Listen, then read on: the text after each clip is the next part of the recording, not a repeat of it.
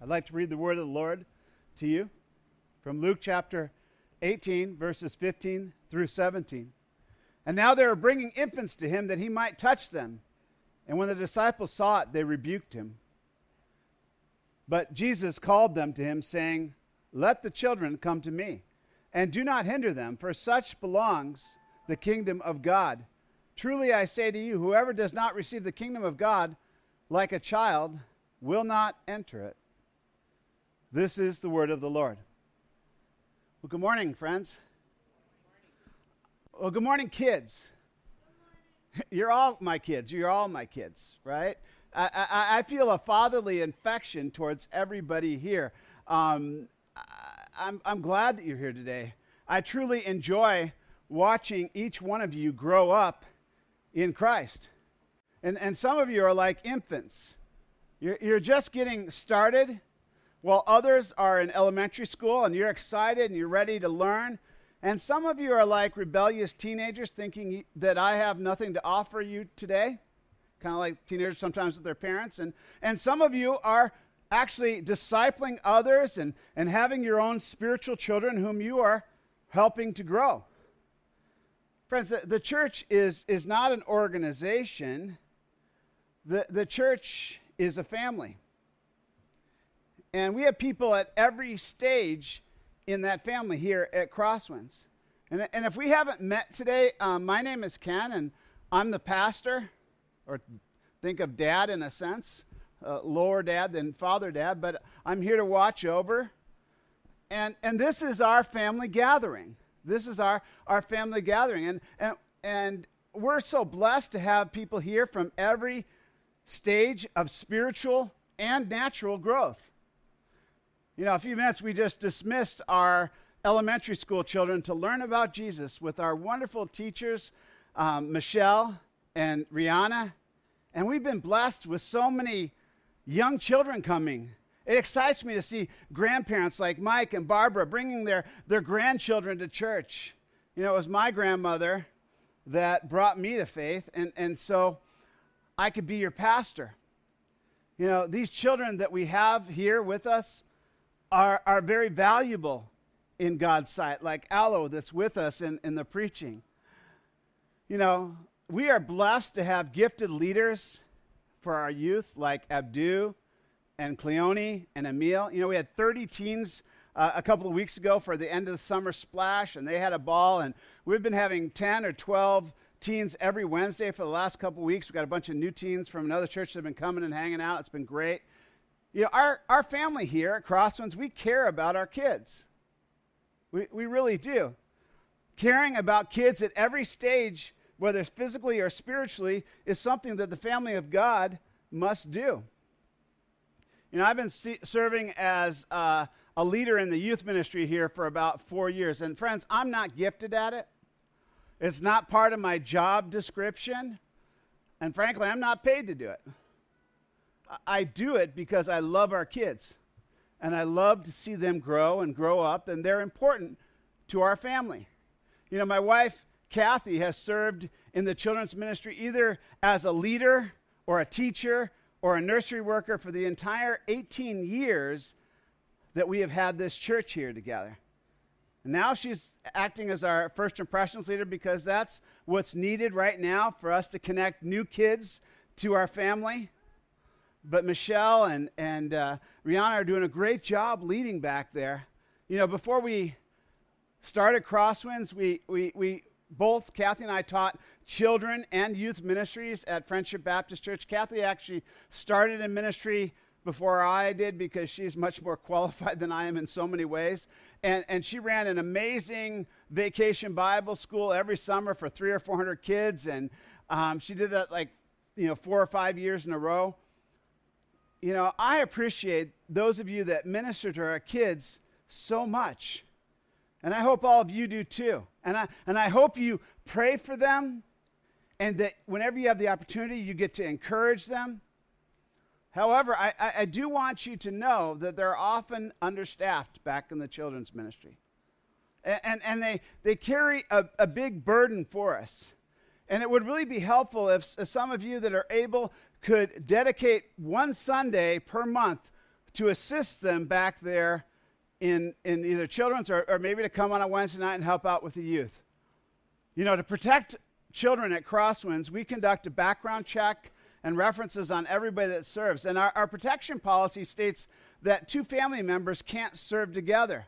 And so that means my wife and I can't work youth together. And, and you know, back in the back, ZNA, who just was wonderful up here singing, can't serve with her mother. So, you know, um, we, we can't have just Schultzes and Delports and Breezes serving. We need multiple people serving in the children's ministry so that we can keep the program going because it, it's difficult to schedule. So a few assistants would help the, the, the thing out a whole lot.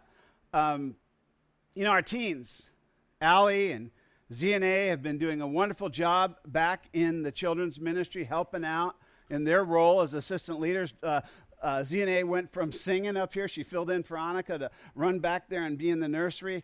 And, and, and so it's awesome to see them serve. Many of our teens serve here in children's ministry and also in sound and lighting. We got Matthew doing lights, and uh, I think we got Kaylee doing uh, uh production computer or words today.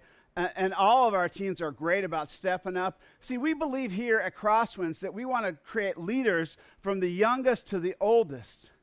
And, and we're so fortunate to have such great leaders here. We have Jean and Annika who are working on the children's musical, and they'll be leading them on the 24th, and you want to be involved with them. But we're also going to need some other parents and, and people to get involved and help guide and lead the kids and care for the, the kids and the teens there.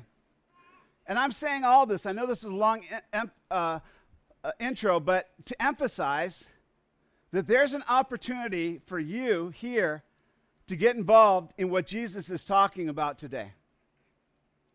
Not hindering the children from coming to him. See, children are hindered when his people will not serve them.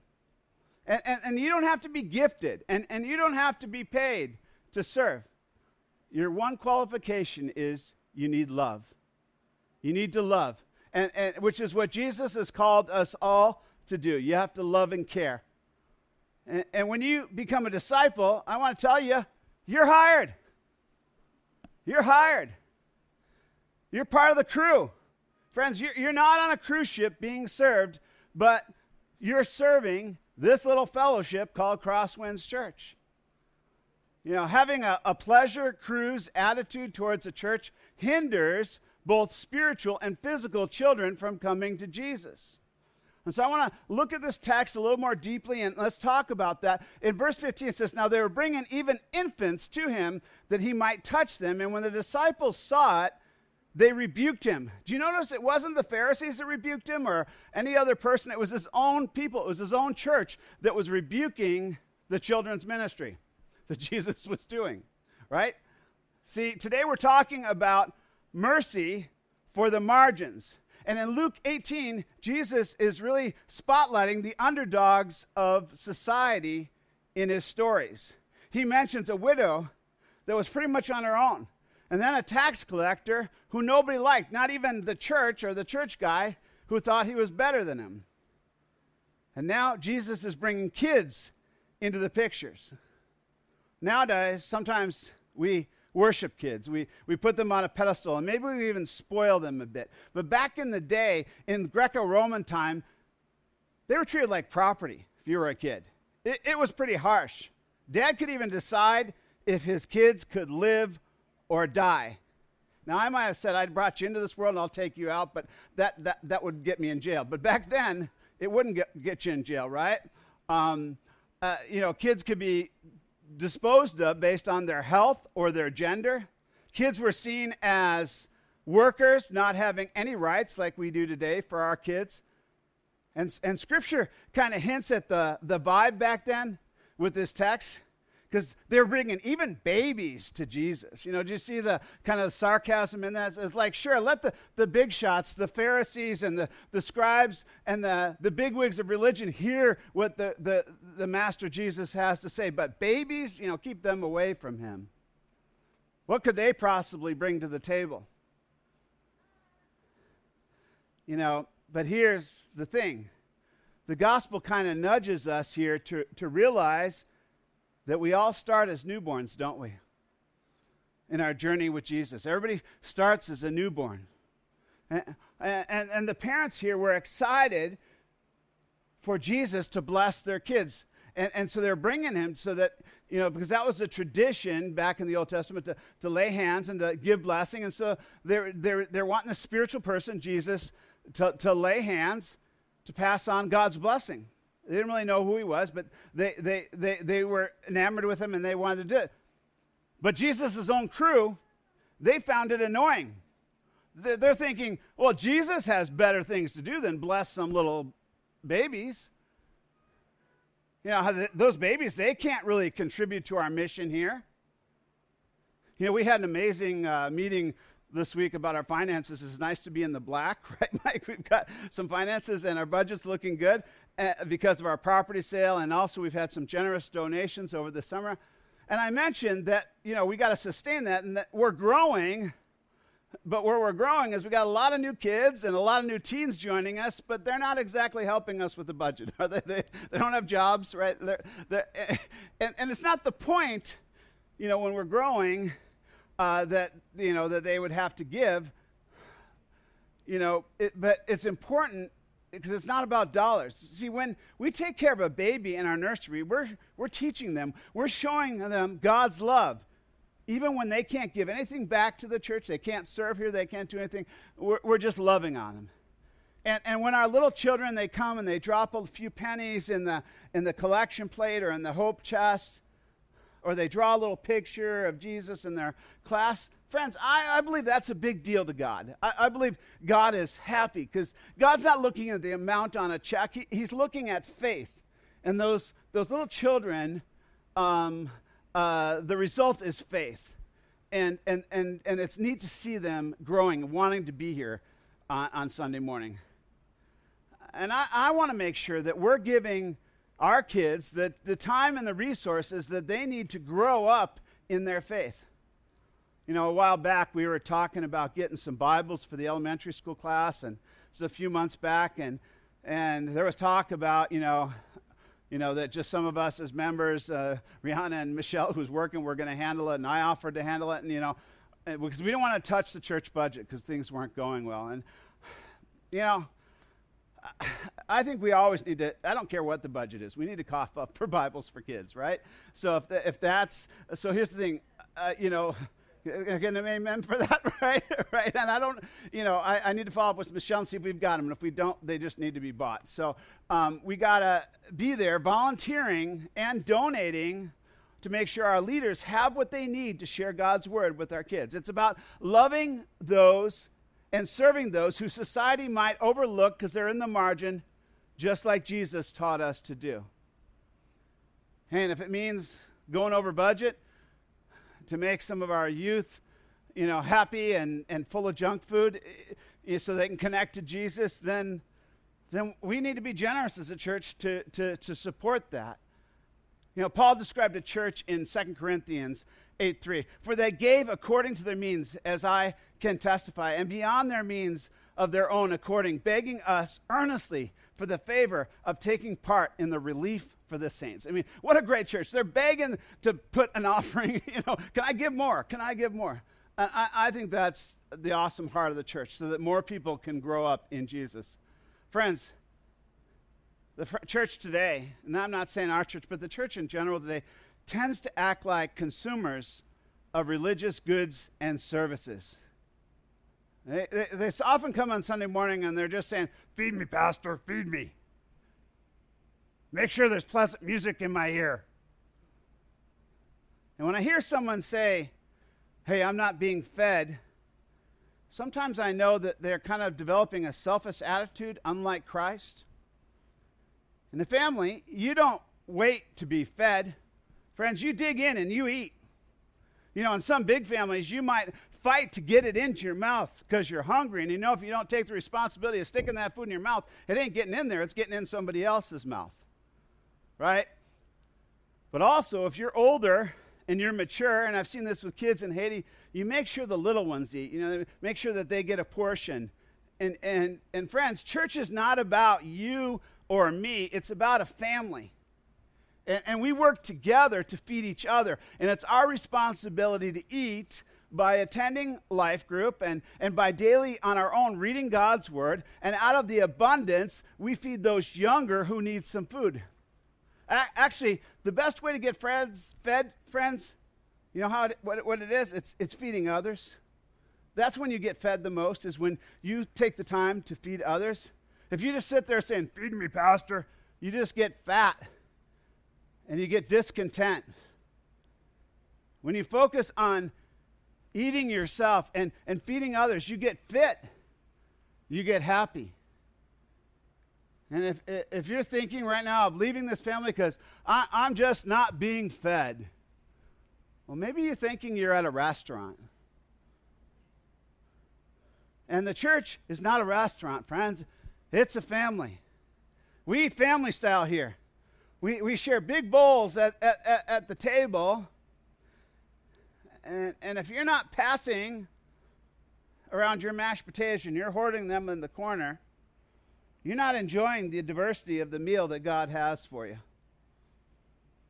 And nobody else is enjoying the meal as much as they could because you're not passing your mashed potatoes around. Friends, the church is a potluck. All kinds of diversity to the meal. But you got to bring something and then get up and, and see what else everybody else has brought. Sitting in the corner hoarding mashed potatoes is not fun. Nor is it fulfilling to anybody, including yourself. And you know, if you go to your next church treating it like that, you'll find your mashed potatoes are tasteless there eventually. Friends, join the meal. Have I mixed enough metaphors this morning? Have I? I intend to today. Friends, this sermon's going to be a potluck, so I hope you're hungry. Right? If not, maybe you need to work a little more around here so that you'll get hungry. Do you ever notice when you work hard, you get hungry and anything tastes good? I mean, I may I might not be the best cook as a pastor, right? But Jesus said, "Blessed are those who are hungry, hunger and thirst for righteousness, for what they will be satisfied. How, how well fed you are has to do with your hunger, not how well the meal is prepared. Right?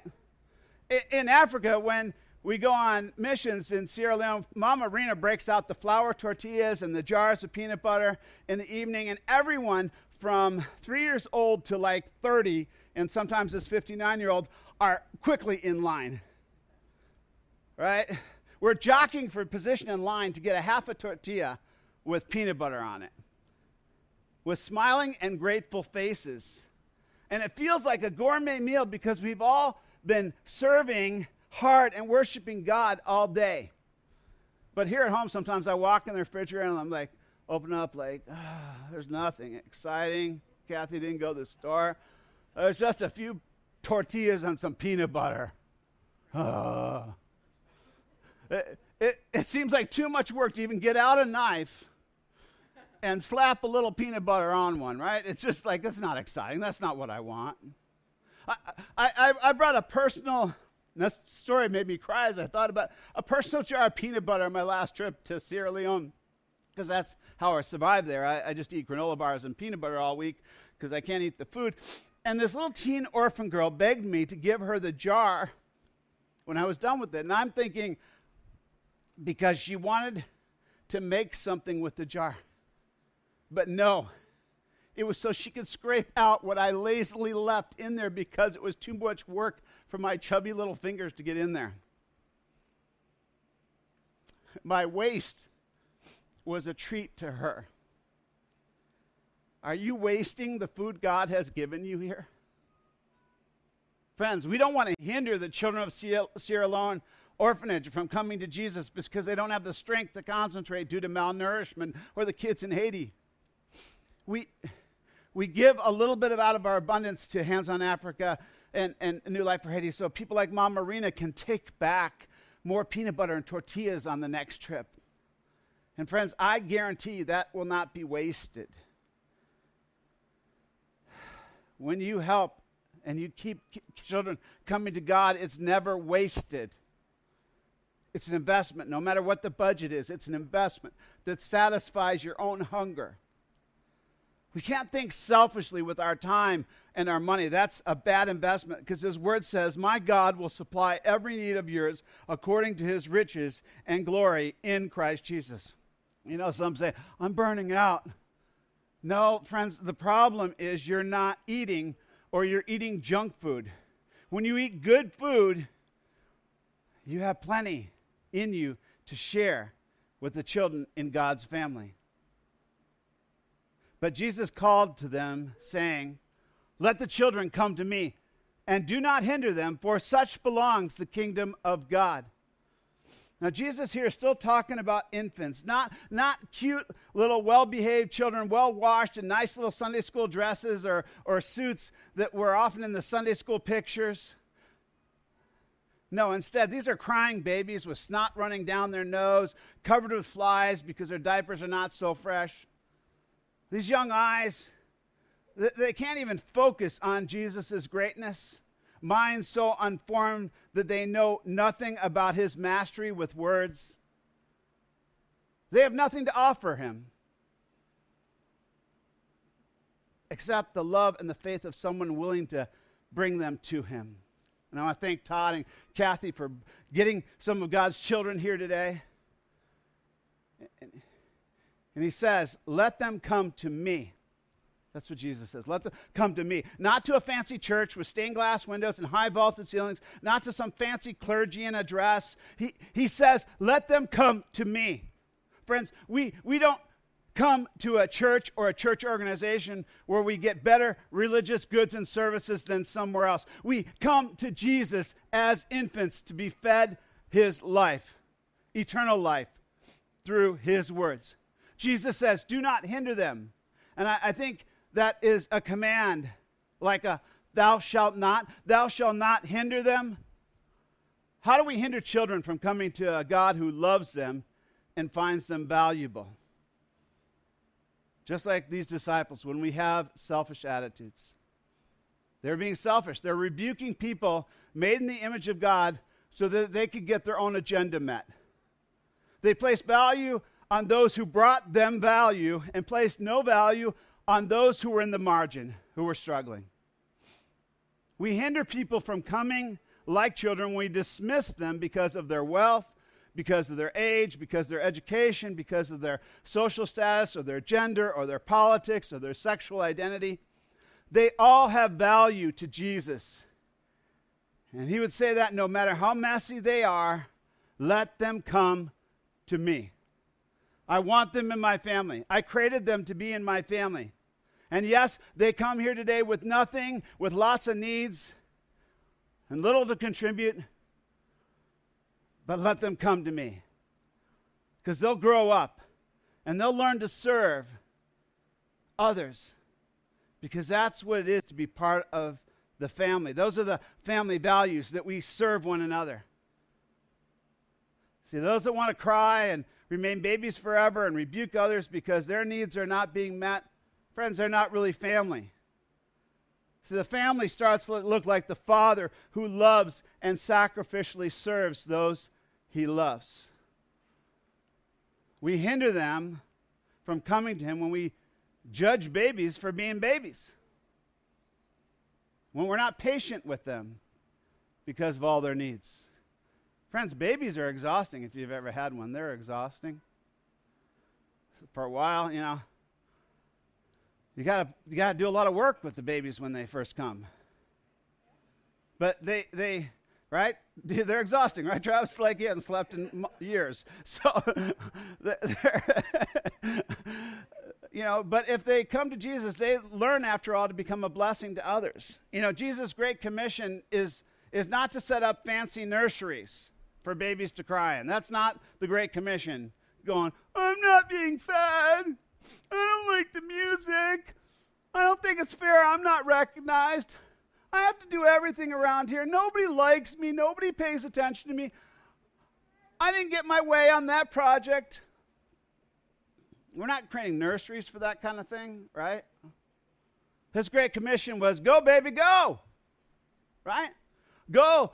Therefore, make disciples of all nations, baptize in the name of the Father and the Son and the Holy Spirit, teaching them to observe all that I have commanded you. And behold, I am with you always to the very end of the age. Baby, stop crying around here. You're loved by Jesus. Now go do what he did. You're loved. In a family, we do the work of having gospel conversations and, and teaching others what Jesus taught if we're not still babies. We do that. We, we, we, we, we do what he did. Paul said, But brothers, I could not address you as spiritual people, but as people of the flesh, as infants in Christ. I fed you with milk, not solid food, for you're not even ready for it. Even now, you're not ready. We shouldn't be uh, in Christ after 14 or 15 years still drinking milk, right? We, we, we grow up. Solid food in his family, friends, is the multiplication of the gospel. Often people that say they're not being fed mean they're not being entertained. Their intellect is not being stimulated with constant diet of new facts and new information. Information, friends, and I'm convinced this without obedience is just information. It's just something we consume. What good it is to know the whole history of the Bible if you do not obey what the Bible says to do. What good is it to know the letter of the law yourself and tell it to others if you don't seek to obey what Christ has simply told us to do? He said, Come follow, come learn from me, and go fish. You know, the residency we're starting tonight is not about giving people theological degrees so that people think they're really wise. It's about learning how to love and serve others so that everyone thinks you're a fool. It's not to puff you up with a degree. A fool for Christ, someone who abandons their selfish pursuits in order to serve others as Jesus did. I, I, you may not all know, but we're starting a, a two year residency to train up new church planners and pastors and, and leaders in the church. And it's going to be practical, practical knowledge of how to serve other people. And that starts tonight at 7. Here's another way we hinder, um, oh, I'm sorry. Children and infants are not to cry to set the agenda in the family, but they are to learn and obey and serve the needs of that family.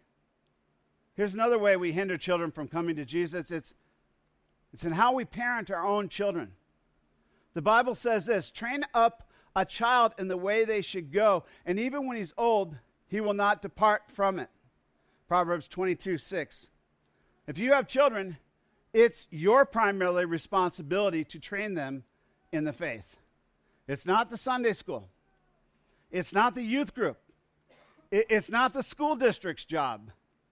We are all partners with you in this family, but we only see your kids a couple hours a week. You got them the, uh, the other 166 hours a week. There's not much we can do with them if you're not giving them any training at home. Most of what kids learn is caught, not taught.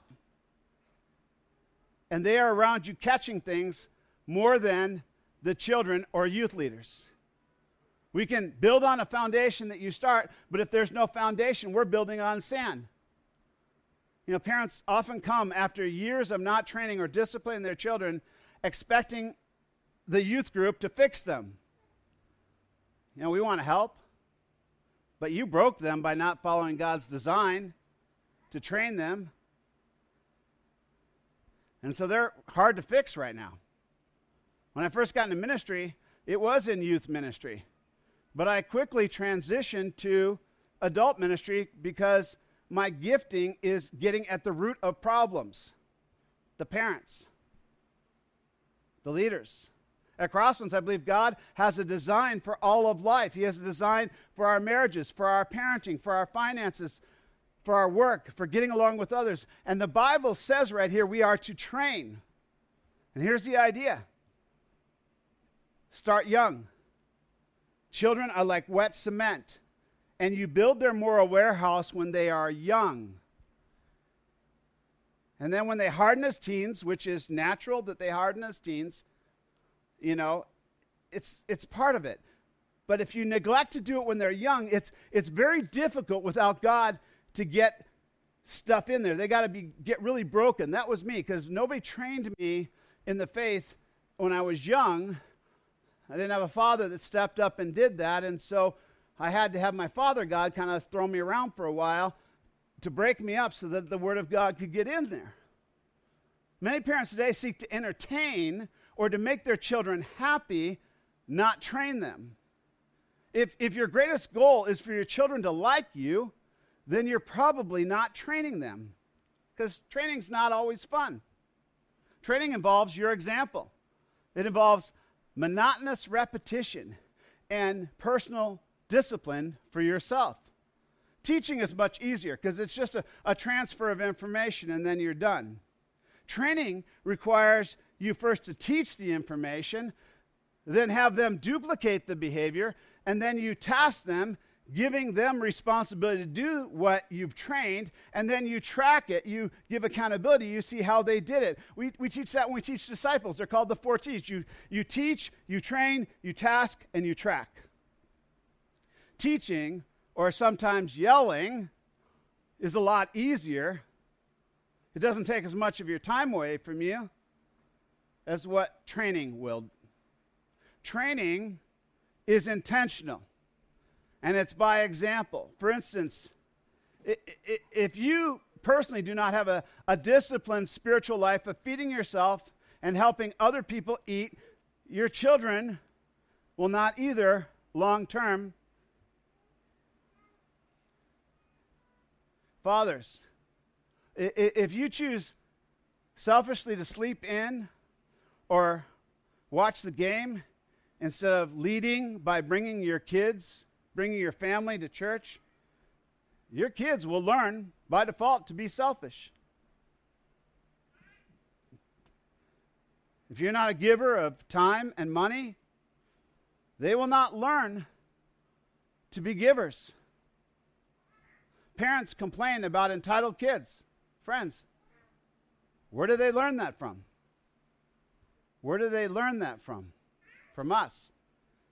It, it, it, if you don't pray, friends, they won't pray.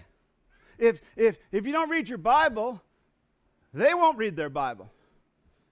Training is not a class, it's, it's, a, it's a constant thing you do in life. The Bible says this and the words that I command to you today shall be on your heart, and you shall teach them diligently to your children. You shall talk of them when you sit in your house, and when you walk by the way, and when you lie down, and when you rise. Deuteronomy 6 through 7. Friends, your own life will teach you more, teach them more than your spoken doctrine will alone. Paul said, Follow me as I follow Christ. I, I try to be an example for you of what it is to be a disciple. Friends, we hinder children from coming to Jesus when we don't actively engage with Jesus ourselves. Your, your teaching through example is constant and it requires intentional and diligent effort. Producing mature children and producing mature ch- disciples doesn't happen by accident, it happens by adhering to God's design. Another hindrance to a child um, journeying to Jesus is the lack of discipline. The Bible states this whoever spares a rod hates his son. But he who loves him is diligent to discipline him. Proverbs 13 24. In, in, modern times, this verse might be construed as I'm advocating physical punishment. Actually, that's not what it's saying. However, you know, it, it refers to what is called a rod of correction or, or discipline. Your children, like us, are all sinners. I hate to tell you, your kids are sinners. Even little cute baby there is a sinner. We're all sinners, right? We're all sinners. And, and um, we naturally err. We nat- you don't have to teach your kids to sin. They, they, that comes preloaded. We, we teach them we teach them to obey, right? We teach them to obey. I know what the world says, you know, it's all these other things, but we teach them to obey. God disciplines those he loves. That's what the word says imposing negative consequences for sin is how he disciplines. It's not punishment, it's discipline. Initially, you teach or train them to exhibit good behavior, and, and that's followed up by consequences for bad behavior. And these consequences can run a gamut of things from spanking to loss of privileges to loss of freedom, you know, freedom to engage on the things that they enjoy. The rod of discipline should be age appropriate. And friends, it is never, never to be delivered in our anger or with the intention to hurt. It's a part of training. In anger, we tend to sin. So we need to discern whether the child's action is due to their ignorance or the rebellion. Childishness, a mistake due to ignorance or inability, should never be punished. However, rebellious actions should be met with discipline to teach them the danger that is in rebellion, which their rebellion against you is essentially rebellion against God. And, and when they're willing to rebel against you, they'll rebel against God. And, and so it's putting them in danger. Consistent age appropriate discipline teaches them that there are rep- repercussions from their actions. A, a, a, parent who threatens but does not follow through teaches the child that there are no consequences for their actions, making the child a danger to themselves and, and frankly, a danger to others. See, that, that child might hinder other children from approaching Jesus.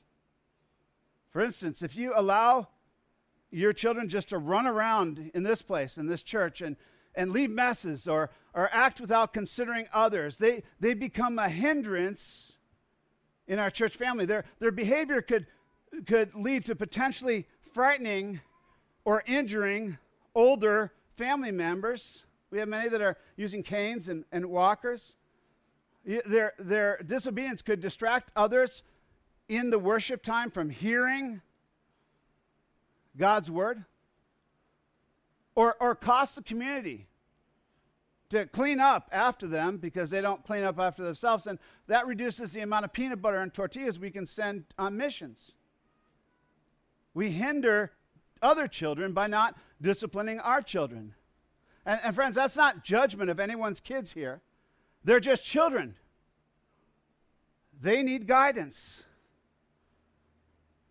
However, parents must avoid being selfish, avoiding conflict, and, and the effort that it takes to truly discipline and, and train their children. Even at church, even while you're sitting in church, you parent your kids in the pew. And you, you might argue that children should just be free to express themselves at church. We should not hinder them from being expressive. Friends, we want to give children freedom, but failing to discipline them could hinder them more in the long run and will possibly hinder others as well. It's selfish disobedience when we, as parents, ignore God's design for parenting. Now, friends, we should support our struggling parents. You know, some are doing it all on their own without a spouse, and we need to support them and encourage them in God's design and, and, and to diligently help them to, to discipline. You know, Mike, as a grandfather, was on the praise team day, and his little granddaughters were running out to the street, and I said, Come on back in here. And they came out, We don't want to. I said, Your grandpa told me to tell you that. And I'm sorry that was a lie, but I knew that's what you would want, right? so, I mean, we have to help them. It's not judgment, right? It's helpful. We're a family. Those are kind of like my little grandchildren, too, right? I care about them. So we help one another. Um, obviously, work with the parents, but you know, if you see a kid in danger, say something. Don't just let them get hurt. Um, as a family, you know, we, we've offered classes. I'm willing to offer more classes to support and, and give guidance. You know, you more experienced parents. My mom was a great parent. I, you know, the fact that I turned out at all, get her advice. She's a wise woman. I mean, that's what the Bible says: is older parents help younger parents. Um, and that's what we're here to do. Parents must be, be, but the parents themselves have to be willing to believe that God's design surpasses the latest cultural trends, because some are just looking for that latest cultural trend, or their own need to be liked. They, they just want their kids to like them, and so they don't want to do this. Proverbs 29 15 states, The rod of reproof gives wisdom, but a child left to himself brings shame to his mother. Friends, wisdom is fostered through the fear of the Lord. We become wise when we realize that going against his design brings consequences, while following it brings blessing. And we wish for no one here to face the shame of sin. To be a disciple is to learn to avoid sin. Sin and shame can hinder a child from coming to Jesus. The Bible says, Do not withhold discipline from a child. If you strike him with a rod, he will not die. If you strike him with a rod, you will save his soul from Sheol. Proverbs 23 13 through 14. All children, including adults, disobey at time. And God disciplines those he loves. And I'll tell you this if you're worried about physical punishment, I think I spanked my kids twice in their life. If you do it right, you don't have to keep doing it. See, when you're a threatening, repeating parent and they never have consequences, you're going to have to d- put discipline in more. But if they know that there's a consequence and they learn that, if they're trained, then they obey. And that happens in training. As we used to drive around the car when the kids were little, I would say, Megan. And she would say, Yes, Daddy. And I'd say, Megan. And we'd practice her just identifying with my voice. That actually saved her life. She was about three years old. We came out of a church one time downtown Chicago. She goes running because all kids run. That's just built in them. They run. She started running, and a bus was about to take her out. And I stopped her, Megan! And she turned and turned and walked back to me. That training saved her life. But I see a lot of parents, they say to their things their kids, their kids are running around and they don't do anything because they haven't been trained to listen to the parents. Training is important, it'll save their lives. The Bible says, do not withhold discipline from a child. Oh, I already did that. Sorry. um, uh, well, we'll repeat it. Don't withhold discipline from a child. If you strike him with a rod, he will not die. If you strike him with a rod, you will save his soul from Sheol. Proverbs 23, 13 through 14. All children, all of us, oh, disobey at times. And because God dis- loves us, he disciplines us and he trains us through life, allowing experience and consequences from deviating from his design to come upon us so that we say, hey, it's better to do it his way. It's better to, to follow his design. The, the goal is not to inflict pain, the goal is not to inflict shame, but it is to save a soul from hell. Another way we hinder children is to provoke them. As I mentioned in uh, uh, you know, we could provoke a child. And it says in Colossians 3.21, Fathers, do not provoke your children lest they become discouraged. And, and friends, to provoke a child is when we discipline them in our anger or in our impatience instead of taking the time to train them. And it involves being overly legalistic and critical instead of encouraging them in the right way for their benefit. It also means not recognizing that each child has a different temperament, they have different abilities, and, and, and understanding as we discipline. So we have to understand our children. If training is not done or, or not done with patience and understanding, it will hinder that child. The, the Bible further states fathers do not provoke children to anger, but bring them up in the discipline and in the instruction of the Lord. Ephesians 6 4. In, in a family, when discipline is administered, it is always done in compassion God grants us compassion and he, can, he grants us grace. If there's a sin, there are consequences, and it's explained that it is a sin, and then discipline is administered. And then forgiveness is applied for the sin, and then restoration is applied. See, we, we follow the gospel as we discipline. We provoke during discipline if we hold a grudge against our children or, or withhold our relationship with them when, when they sin against us, because they're going to. This, this will hinder the child, and, and that will provoke them to anger. See, good discipline always mirrors the, gos- mirrors the gospel. And, and friends, here's something true it costs the discipliner more than the disciplined. It's a sacrifice to discipline your kids.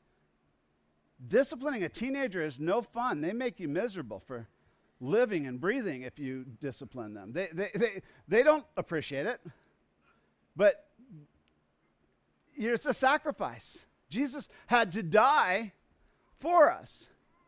Jesus gives us a universal truth in Mark 10 15. Truly, I say to you, whoever does not receive the, the kingdom of God is like a child, shall not enter it. We are children, friends, all of us, or infants compared to God. And, and friends, we have all failed at following His design for our lives. We have all acted entitled. We have all failed our children at times due to our own anger and our own selfishness and impatience. Parents, if your children seem hindered right now and, and you are serving the Lord, do not be discouraged. I, you know, I've been talking about it. I, I don't want you to feel like a failure. Don't be discouraged if you're training your child. And maybe it's not going the way you would like it to be right now. The Bible says this again train up a child in the way he should go, and when he is old, he will not depart from it. See, see, God acknowledges here that all children, including us, depart into foolishness and rebellion. But if you trust in the promise of his word, friends, they will return. Even though they seem hindered, says with age, when they get old, with age and maturity, they will return. Do not provoke them, but love and pray for them. It's natural for teens to push back. You don't need to provoke them, you need to pray for them. My parenting now is mostly prayer. When you have 30 year olds, it's, it's constant, but it's prayer. The older they get, the more it's prayer. And as they grow older, we trust that God will train them. He will train them through the brokenness that occurs in life when we stray from His design. God, our good Father, loves us enough sometimes to let us go in our foolishness and rebellion and get in trouble that we may realize our error and come running back to His loving arms, like in the prodigal son. Friends, sometimes we don't need to obstruct the process as parents, but trust in the process. Sometimes the best thing you can do is let your child go. But you don't let them go completely like the prodigal son. The father's always looking, the father's always praying, waiting for to re- embrace them on the return. All children must choose to enter the kingdom by their own accord at the right time as his design. Jesus says that everyone has their own choice. You know, even God did not have perfect children. He didn't. Adam and Eve rebelled even though God gave them a perfect world to live in, He gave them a close relationship of love with Himself, and they, they departed. The, the kingdom of God or our salvation in the gospel is something we each must choose to receive.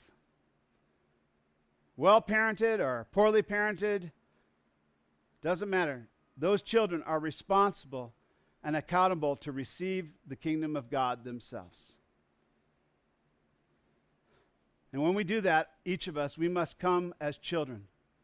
With, with nothing in our hands from this life, not our, our morality, not our good deeds, not our past successes or failures. We must simply come to Him and receive it as a gift, as, as hungry children wanting our, what is good from our Heavenly Father. See, God sent his own son to receive us as infants, snot nosed, dirty diapers and all, to be born again by faith because our sin and our selfishness has got us into trouble and we often reject him. John 1:11 states, "He came to his own, and his own people did not receive him." See friends, we are all created by God, so we in a sense we're all his children. But the real problem for all everyone here, and including our children, is we hinder ourselves from coming to Jesus. What did Jesus say? Let them come to me. Instead, we choose junk food like religion or, or sex or drugs or material consumption or even making our children gods by not disciplining them. We, we choose entertainment as our God instead of receiving Him. And while we did not come to receive Him, Jesus came to us. God came to us. Our brother Jesus took the rod of discipline for our sin. He obediently took the Father's punishment on the cross. And God's discipline hurt him more than it hurts us. God sacrificed his own son for us because of his love for us. It hurt him more. And then after Jesus received our discipline, he died because death, friends, is the, the, the natural consequence of our sin. But because God loves those, those who have been marginalized because of their sin, Jesus rose from the grave the th- on the third day, proving that we had forgiveness and redemption in him. Sin had to be punished, and it was. But there was redemption and forgiveness. And he's asking you today not to be hindered by your pride and come as a child and receive his grace like a baby, like an infant today. John 12, 112 says, But to all who did receive him, who believed in his name, he gave the right to become children of God, who were born not by blood, nor of the will of the flesh, nor the will of man, but of God. Those who come to Jesus don't just receive a simple blessing, they gain the right to become children of God by His grace. And that doesn't happen because we are perfect or because our earthly parents will that it would happen. It happens when we each as sinners receive by faith His promise and are born again as His children and He is good. He will discipline us because He loves us, but we will not be eternally punished for our sin. Instead, we will inherit our Father's kingdom, an everlasting kingdom of eternal life.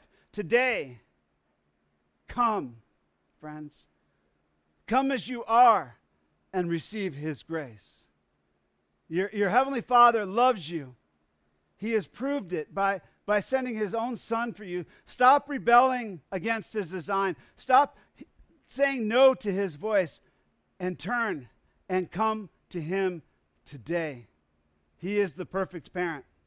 None of us are, but he is. And so if we failed in parenting, come to him. That's the answer. Repent, turn to him, do it his way. Stop doing it your own way so that your children may live and understand who he is. I thank you, Jesus I thank you for your grace and mercy. That in the midst of my disobedience, you loved me. When nobody else cared enough to discipline me, you did. I'm thankful for a mom who did correct me. I'm thankful that she taught me and that she trained me. But there were times when I was out there on the own and I didn't have a guidance as a man, and I had to learn it from you, Lord. And I thank you that, that you are a father to the fatherless, that you, that you provide that discipline, you provide that love. And Father, there are some here today, Lord, that are realizing maybe they didn't get this from their parents, but you are a father to the fatherless. And if they turn to you, that, Lord, you will be their father and that you will love them and you will train them and you will discipline them if they'll just surrender their lives to you. Father, let them come to you by faith right now, recognizing that you are so good that you let your son be punished for them and that you want to give them every good thing of life. Teach them not to rebel, but to follow closely to their good Father. I praise you, Jesus for what you're doing right now through the Holy Spirit. I pray that we've all been convicted of our sins. I've failed so many times, Lord, We need to know that so that we'll turn running to you. And I, I pray that you're bringing that conviction. I hope that you're bringing the conviction that you are good, that you've always been there for us, and that you love us. And Lord, I pray that right now people realize the time is short. time is short for their own kids, that they need to start following your design because that cement is hardening. The time is short for them too because if they won't turn to you now, they will harden. And a hard heart doesn't receive you. Father, break open our hearts today that we might receive you and that we might find peace in your name. We love you, Jesus, and we praise you. And we're going to sing to you now. In Christ's name I pray. Amen.